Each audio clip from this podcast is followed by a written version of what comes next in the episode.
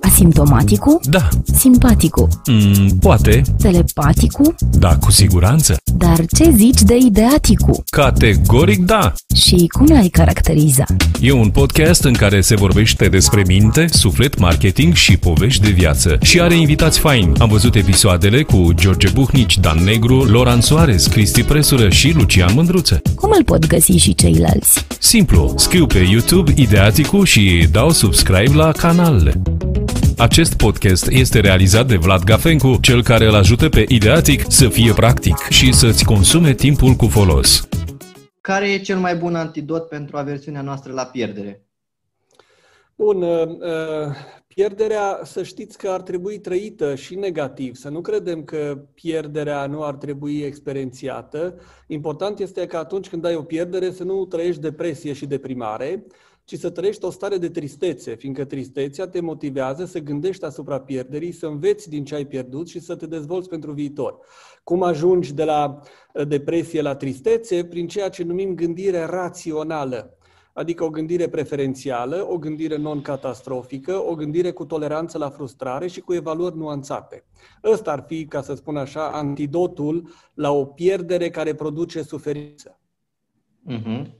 Spuneați în urma cercetării pe care ați făcut-o în cartea dumneavoastră despre psihologia poporului român că una dintre surprizele monografiei psihologiei românilor a fost nivelul extrem de scăzut al încrederii interpersonale. Și v-aș întreba de unde pornește această neîncredere și ce pași ar putea fi făcuți pentru a o remedia, pentru a o aduce pe o oarecare linie de plutire, pentru că știm că veriga primară pentru primară când ne gândim uh, la evoluție este chiar încrederea. Dumneavoastră așa este, spuneați așa este. Lucru. Încrederea este cea care generează cooperare, iar cooperarea generează bunăstare și instituții puternice. Dacă încrederea este slabă, n-ai nici cooperare, nici bunăstare, nici instituții puternice. Nu știu exact de unde vine uh, neîncrederea. Nu știu exact uh, în sens de nu știu în termen de cunoștințe. Sunt tot felul de ipoteze. Uh, că, nu știu, de-a lungul istoriei, în această parte a lumii, spre exemplu, străinii nu veneau să-ți dea ceva, veneau să-ți ia ceva, astfel încât oamenii erau totdeauna suspicioși față de cei care nu erau din grupul apropiat, din grupul familiar și așa mai departe. O fi o ipoteză interesantă, dar nu este, n-am găsit modalitățile de a o testa încă. Știu însă că repet, este, este scăzută, este foarte scăzută. Probabil că perioada comunistă a amplificat această neîncredere și între noi și între noi și uh, autorități. Uh, ce putem face să o îmbunătățim? Sigur, sunt două lucruri. Unele care se pot face pe termen mediu și lung, altfel spus, încrederea să fie asumată ca valoare, uh, de exemplu, în curriculum școlar copiii să fie învățați din clasele primare, din, nu știu, gimnaziu, liceu, în universități, că, val- că încrederea este o valoare și trebuie promovată. Sigur că asta durează până când aceste generații vor ajunge să ocupe pozițiile de putere în societate și vor colora atunci societatea cu acest uh, capital de încredere.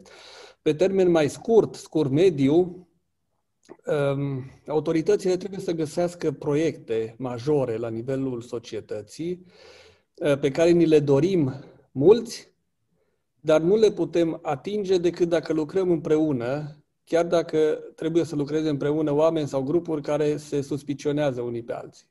Deci, altfel spus, să ne dorim uh, obiectivul și să nu-l putem atinge decât dacă lucrăm împreună. Nu spun că e ușor, pare ușor de spus, e uh-huh, greu de făcut, uh-huh. dar uh, în principiu ăsta este mecanismul. Deci trebuie gândite proiecte naționale, proiecte de țară, proiecte regionale mari, care să uh, implice oamenii care altfel n-au încredere, sau grupurile care altfel n-au încredere unii în ceilalți sau unele în celelalte.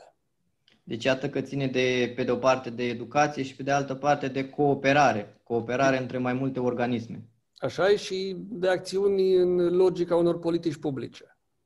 Uh-huh.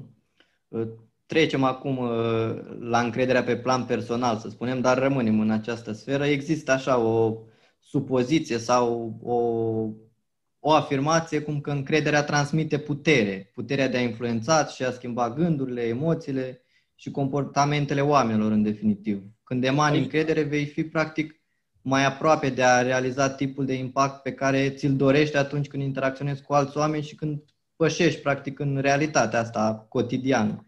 Da, Și- și... vă referiți la încrederea în propria persoană, da? Da, da. Și vă, v-aș întreba dacă este încrederea în sine principalul aspect care contează atunci, nu știu, când vrei să te faci remarcat și să produci impact în interacțiunea cu ceilalți oameni. Pentru că vorbeam adineauri de cooperare, de interacțiune.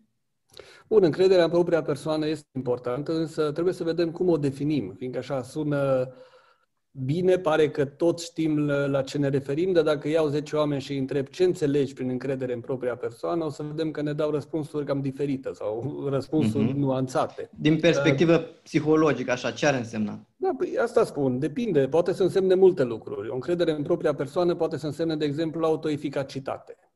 Autoeficacitate înseamnă că știi că poți să faci anumite lucruri și știi că poți să le faci performant. Pentru alții, sau într-un, într-un alt sens, încrederea în propria persoană poate să însemne o stimă de sine pozitivă. Adică te Mhm. evaluezi pozitiv ca persoană, ai o părere bună despre tine ca persoană. Pentru alții poate să însemne o acceptare necondiționată a propriei persoane, nu neapărat o evaluare pozitivă. Adică nu mă evaluez nici pozitiv, nici negativ, mă accept necondiționat ca persoană și îmi evaluez eventual um, comportamentele pe care le fac. Altfel spus, comportamentele mele sunt performante, neperformante, mai bune sau mai proaste, nu eu ca persoană. Deci, vedeți, sunt, sunt, sunt nuanțe, dar în principiu, dacă luăm cele trei sensuri și sunt și altele, dar nu are sens să intrăm acum în detalii, sigur că o încredere în propria persoană ajută. Uh, Dar este important ca ea să vină în același timp cu o serie de abilități sociale. Spre exemplu, dacă încrederea în propria persoană este crescută, dar nu știi să o exprimi asertiv, ci o exprimi agresiv, încrederea în propria persoană s-ar putea să nu te ajute, să iriți pe ceilalți, să te Se respingi. transformă în orgoliu, în aroganță. Absolut, să te vadă ca o persoană agresivă, neempatică și așa mai departe. Deci este o componentă importantă, ca să spun așa, inteligenței emoționale și a succesului social, dar nu este singurul factor. Dacă nu îl îmbraci cu alte lucruri legate de asertivitate, compasiune, empatie și așa mai departe, s-ar putea să nu-ți aducă succes. Mhm. Până la urmă e un mix aici, o conlucrare între mai multe, între mai multe aspecte. Nu, nu, nu se poate de sine stătătoare să, să Absolut. facă diferența. Absolut. Da, trecem acum la partea de convingeri limitative și mulți au convingerea că pentru a fi iubiți trebuie să fie perfecți. Dar de fapt în spatele acestui scut al perfecțiunii se ascund mult, multă nesiguranță, frică, rușine și așa mai departe, multe emoții uh, negative față de acele părți, mai, mai ales care s-au, s-au manifestat în copilărie și s-a indus ideea că trebuie ascunse. Cum se poate scăpa de aceste credințe absolutiste? De Bun, acel acum- trebuie da, da. care ne ghidează? Dar n-aș spune că numai așa se întâmplă. Nu, nu. Avem uh, unii oameni care au perfecțiunea, așa cum a spus-o dumneavoastră, adică acoperă de fapt o serie de complexe de inferioritate. Și atunci, având o serie de complexe de inferioritate, le compensezi și ajungi la un complex de superioritate în care trebuie să fii perfect. Trebuie să fii perfect ca ceilalți să nu-ți vadă slăbiciunile. Deci a- aici avem o perfecțiune defensivă. Dar să știți că avem și un alt segment de oameni care efectiv nu ascund nimic. Efectiv au fost învățați și educați spre a fi perfecți în ceea ce fac.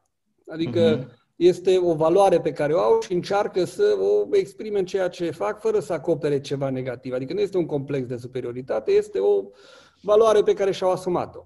Dar în orice formă, perfecțiunea devine o problemă atunci când este dublată de gândire irațională. Ce înseamnă gândire irațională? Ehm, Atunci când îți formulezi dorințele sau scopurile în termeni rigizi, absolutiști, altfel spus, dacă eu am ca obiectiv să fiu perfect și ajung să spun că trebuie să fiu perfect, deci am o, o cerință rigidă, absolutistă, trebuie, nu pot concepe să nu fac lucrurile perfect, O gândire Dar da. catastrofică. iar, iar dacă nu le fac perfect, catastrofezi sau nu pot tolera sau mă evaluez negativ, adică ori fac perfect, ori sunt prost, incapabil și fără valoare. Deci dacă perfecțiunea este în acest cadru al gândirii iraționale de trebuie, altfel e o catastrofă, nu pot tolera și uh, mă evaluez negativ, este o situație problematică care treptat duce la distres și chiar la psihopatologie. Dacă însă perfecțiunea este o valoare pe care însă o accepti într-o manieră rațională, de exemplu, îmi doresc să fac lucrurile perfect și fac tot ce depinde de mine să fac lucrurile perfect, dar accept faptul că uneori s-ar putea să nu fac lucrul ăsta. Accept faptul că uneori lucrurile sunt atât de complexe încât nu voi putea face lucrurile perfecte, deși îmi doresc și dau tot ce pot. Dacă perfecțiunea este gândită în această logică, ea face parte din raționalitatea noastră, modelul ideal, ca să spun așa, țintim spre ideal, dar acceptăm faptul că uneori reușim să ne apropiem de el fără să îl atingem. Deci iată că e vorba de o toleranță cu propria persoană până la urmă. Cu propria persoană, dar să știți că se referă și la ceilalți. Că uneori avem cerințe absolutiste de la soție, de la copii, de la rude. Ceilalți copii trebuie să fie să se comporte perfect. Mm-hmm. Proiectăm Copiii anumite lucruri corect, da, deci cerem, cerem și de la ceilalți. Să știți că uneori cerem și de la viață. Viața trebuie să fie perfectă. Viața trebuie să fie dreaptă și corectă cu noi. Deci se aplică exact aceeași logică a perfecțiunii și când vorbim de noi, de ceilalți oameni sau de viață. Mm-hmm. Aminteați dumneavoastră într-un interviu și mi-a plăcut foarte mult această idee că Seligman, care este de altfel și promotorul uh, psihologiei pozitive, spune că pentru a ajunge la o stare de fericire trebuie să fii conștient de 10 comportamente pe care le faci și îți produc plăcere, apoi să fii conștient de punctele tari pe care le ai și în cele din urmă să-ți cunoști valorile. Întrebarea mea e cum poți ajunge să conștientizezi toate, toate cele pe care le-am enumerat pentru a le aplica ulterior, pentru că primul pas în acest proces cred că este conștientizarea.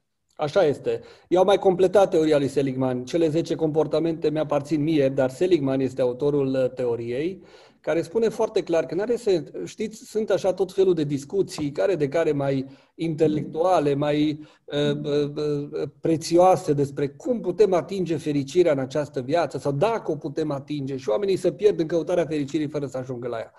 Psihologia vine ca o știință uh, avansată și spune clar, dacă vrei să ai Uh, să atingi nivelul de fericire. Ce înțelegem prin fericire? În primul rând să definim fericirea. Înseamnă o atitudine pozitivă față de propria ta viață. Asta înseamnă fericire în înțelegerea psihologiei. Și dacă vrei să ai o atitudine pozitivă față de propria ta viață, această atitudine are trei componente. Are ceea ce numim pleasant life, adică o viață plăcută, are good life, adică o viață bună, și meaningful life, adică viață cu sens. Cu sens, Ac- da. Da, acum dacă mergem la viața plăcută, cum poți să uh, ai o viață pe care să o simți tu ca fiind o viață plăcută, o, cuprinsă de hedonism, ca să spun așa? În primul rând, ai nevoie să știi care sunt lucrurile pe care dacă tu le faci, experiențiezi emoții pozitive, experiențiezi stări de plăcere la nivel subiectiv. Dacă îi întrebi pe oameni foarte rapid cum te cheamă, știu să-ți spună numele. Unde locuiești, știu să-ți spună adresa. Dacă când îi întreb care sunt cele 10 comportamente pe care dacă le faci, experiențiezi plăcere, oamenii au dificultăți să ți le listeze repede. Dacă le dai timp să vină de pe o zi pe alta, poate ți le listează. Da? Așa, fulger, mulți au dificultăți. Și asta este prima problemă. Deci oamenii trebuie să știe care sunt comportamentele care, odată făcute, le generează plăcere. Iar după aceea, foarte important, fiindcă am unii pacienți care reușesc să-și facă lista de 10 comportamente, dar când îi întreb săptămâna trecută câte din aceste comportamente ai făcut, îmi spun că n-au avut vreme, că viața e prea complicată și că au fost prinși cu alte lucruri. Păi dacă nu poți să le faci și nu le faci, n-ai cum să fii fericit în sens de pleasant life, de viață plăcută. Deci, scurt spus, ca să ai o viață plăcută, trebuie să știi care sunt lucrurile care îți produc plăcere, să le implementezi ca parte a rutinei de viață.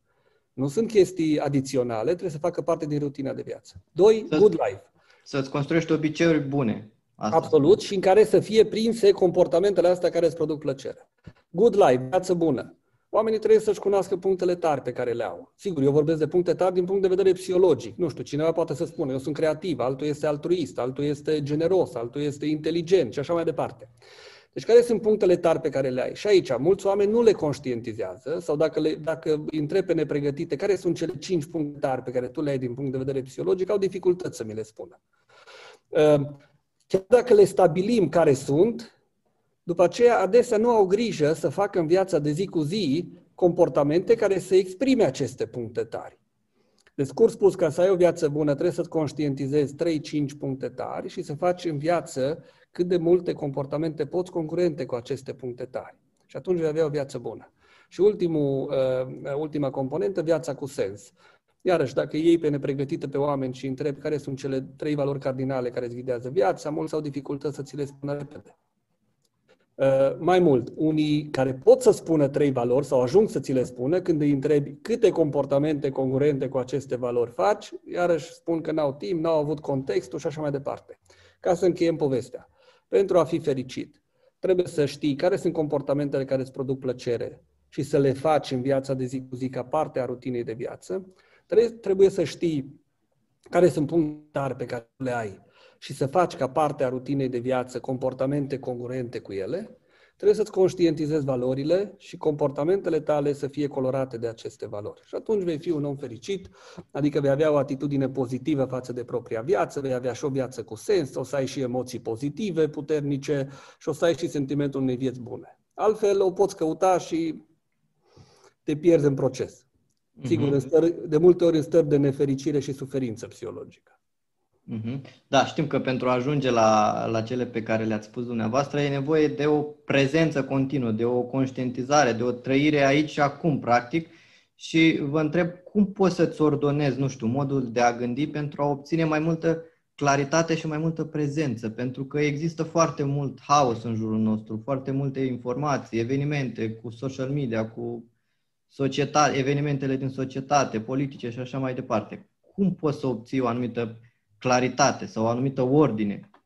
Păi uite, cel mai simplu este să încep cu a treia componentă pe care am discutat-o înainte.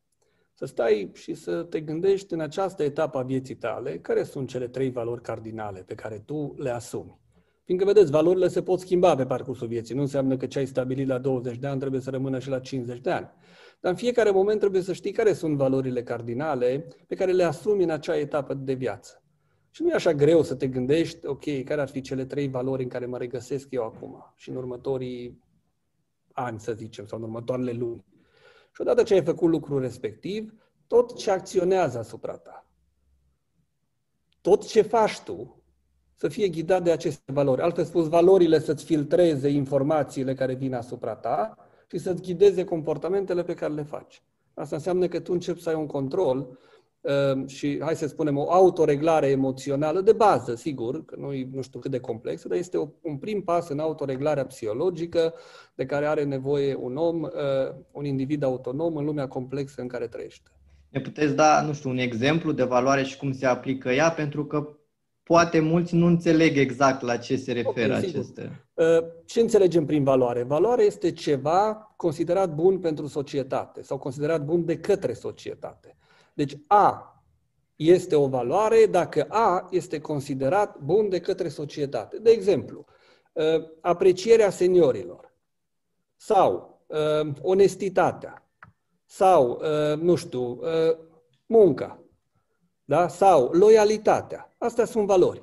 Și atunci eu pot să spun, valorile mele sunt reprezentate în, aceast, în acest moment al vieții de onestitate, loialitate și hard work, muncă, carieră relațiile pot fi o, o valoare? Sigur, pot să fie o valoare pentru mine este reprezentată de familie sau de relațiile pozitive cu ceilalți oameni. Uh-huh. Asta poate să fie o valoare. Deci, altfel spus, în locul aului puteți spune orice, un cuvânt sau o sintagmă. Important este ca în final sensul uh, uh, aului să fie ceva care este considerat bun de către societate. Acum, sigur, de majoritatea societății, că totdeauna există, există nuanțe, da?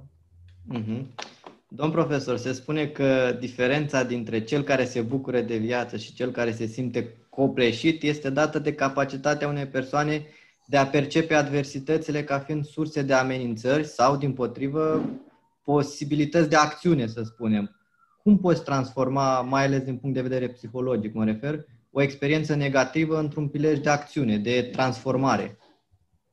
Da, aici răspunsul este de fapt mixt, nu-i chiar așa, adică nu este una sau alta. Ehm, este important când te confrunți cu un pericol să ai și emoții negative, fiindcă emoțiile negative te ajută să confrunți pericolul. De exemplu, nemulțumirea, îngrijorarea, ehm, Tristețea sunt emoții negative foarte importante pentru noi ca oameni când ne confruntăm cu evenimente negative. Dar când avem în loc de nemulțumire panică, când avem în loc de tristețe depresie, când avem în loc de nemulțumire agresivitate și furie, trecem deja în zone în care acele emoții negative sunt disfuncționale, în sensul că ne blochează, nu ne ajută să confruntăm pericolul. Și atunci eu aș spune că dacă ne confruntăm cu un pericol, de exemplu pandemia, da? sau boala uh, uh, uh, determinată de COVID-19. Este absolut normal, pe de o parte, să ai emoțiile negative funcționale, îngrijorare, nemulțumire, tristețe, fiindcă ele te stimulează. Te stimulează să fii atent la a păstra distanța fizică, a urma sfaturile medicului. Dacă ești îngrijorat, ești atent la ceea ce se spune, da? Dar în același timp, pe acest fond, tu poți să-ți dezvolți și emoții pozitive și să cauți oportunități. De exemplu, dacă ești nemulțumit, îngrijorat, trist, poți să te bucuri de un succes pe care l-ai la serviciu, ziua de naștere a copilului, de relația pozitivă în familie și așa mai departe. De asemenea, dacă ai aceste emoții de îngrijorare, poți să fii creativ. Adică ă, ești îngrijorat în legătură cu pandemia, dar pe fondul îngrijorării te gândești la soluții. De exemplu, în educație vii cu noi tehnologii, noi pedagogii pentru studenți și pentru elevi și așa mai departe. Dacă însă ă, ai emoții negative disfuncționale, că ești deprimat, ești furios și agresiv, ești panicat și anxios, nu ești capabil nici să te bucuri de alte evenimente pozitive care se întâmplă în viața ta și nici nu ești capabil să cauți soluții creative pentru a căuta oportunități în pericole. Deci, altfel spus, calea nu este că unii reacționează negativ și alții pozitiv, nu, negativul funcțional e sănătos, că pe fondul lui poți să dezvolți și să cauți și oportunități. Uh-huh. Uh, două întrebări mai am pentru dumneavoastră. Uh-huh. Mă refer, uh, în primul rând, la experiența pe care ați avut-o în calitate de psiholog. Ați spus și ceva mai devreme că ați interacționat, ați vindecat mulți pacienți. Ce v-a șocat cel mai mult la oameni în interacțiunea asta a dumneavoastră cu, cu ei? Ancorarea în acele paternuri cognitive, în acele credințe care de fapt le creează probleme și suferință. Deci, altfel spus, oamenii învață înainte să ajungă la psiholog, trec printr-o psihologie de simț comun și învață o mulțime de lucruri, multe iraționale. De exemplu, oamenii cred că emoțiile lor sunt determinate de evenimentele de viață. De aceea îi și auzi spunând, sunt trist fiindcă mi-a murit cineva apropiat, sunt furios fiindcă nu mă ascultă copiii. Deci în mintea lor legătura este între emoție și evenimentul de viață. Și atunci noi încercăm să învățăm că nu evenimentul de viață îți generează emoțiile, ci modul în care tu îl interpretezi. Altfel spus, tu nu ești trist fiindcă uh, ai pierdut pe cineva drag. Ești trist, fiindcă interpretezi într-un anumit fel pierderea. Tu nu ești furios fiindcă nu te ascultă copiii, ești furios fiindcă gândești într-un anumit fel asupra faptului că nu te ascultă copiii. Și dacă ar înțelege aceste lucruri, ar înțelege că posibilitatea de control al, uh, sau, sau uh, ar înțelege că reglarea emoțională și comportamentală depinde practic de ei. Dacă eu îmi schimb modul de interpretare, îmi schimb emoțiile și comportamentul. Uneori e foarte greu, fiindcă oamenii vin cu psihologia de simț comun bine antrenată și, doi, sunt foarte legați de cognițiile lor pe care le-au antrenat. Când ajunge la mine de obicei un pacient, la, să spunem pe la 30-35 de ani, el și-a antrenat vreo 20 de ani cognițiile iraționale. Adică el chiar ajunge să creadă că soția nu trebuie să divorțeze, e groaznic dacă divorțează, nu pot tolera dacă divorțează și n-am valoare ca soț dacă divorțează. Îi se par absolut normale aceste gânduri, chiar dacă ele îl pun la risc pentru depresie și suferință dacă într-adevăr soția va divorța. Deci iată că filtrele de, percepe, de percepere a realității au legătură cu credințele iraționale de care Absolut. vorbeam mai devreme. Absolut. Sunt principalul filtru, sigur, sunt multe filtre prin care noi trecem realitatea, dar cognițiile raționale și iraționale sunt cele care se leagă foarte puternic de emoțiile și comportamentele noastre. Uh-huh. Domn profesor, și ultima întrebare e o întrebare tipică, așa, pe care o adresez fiecărui invitat. E un exercițiu... Da, și cred că una surprinzătoare, da? da. Sper. E un exercițiu de imaginație uh, și anume, imaginați-vă că aveți 100 de ani și pe patul de moarte mai aveți doar un minut de trăit. Stră, da. stră, stră, nepotul dumneavoastră vă întreabă. Înainte să mori, spunem ce ar trebui să fac cu viața mea. Uh Sigur, e greu, că sper că aș putea vorbi mai mult, dar dacă ar trebui să sintetizez, ea aș explica uh, teoria uh, fericirii pe care am explicat-o înainte. Cred că în trei minute aș reuși să-i o prezint. Și ultimul sfat ar fi să mediteze asupra următoarei idei care îl ajută să, sau ne ajută să fim raționali și să trecem dincolo de iraționalitate. You don't need what you want. Mm-hmm. Da, și cu siguranță ar, ar înțelege mesajul în engleză pentru că tânăra generație... Aș ști să vorbească limba engleză la momentul Exact, da. exact. Domn profesor, vă mulțumesc foarte mult pentru că ați acceptat invitația mea. Chiar a fost o onoare pentru mine. Mulțumesc și eu pentru invitație și să ne revedem cu bine și în alte, și în alte contexte. Să ne revedem cu bine și vă doresc mult succes în proiectele pe care le, pe care le aveți. Mulțumesc, mulțumesc la fel. O zi bună!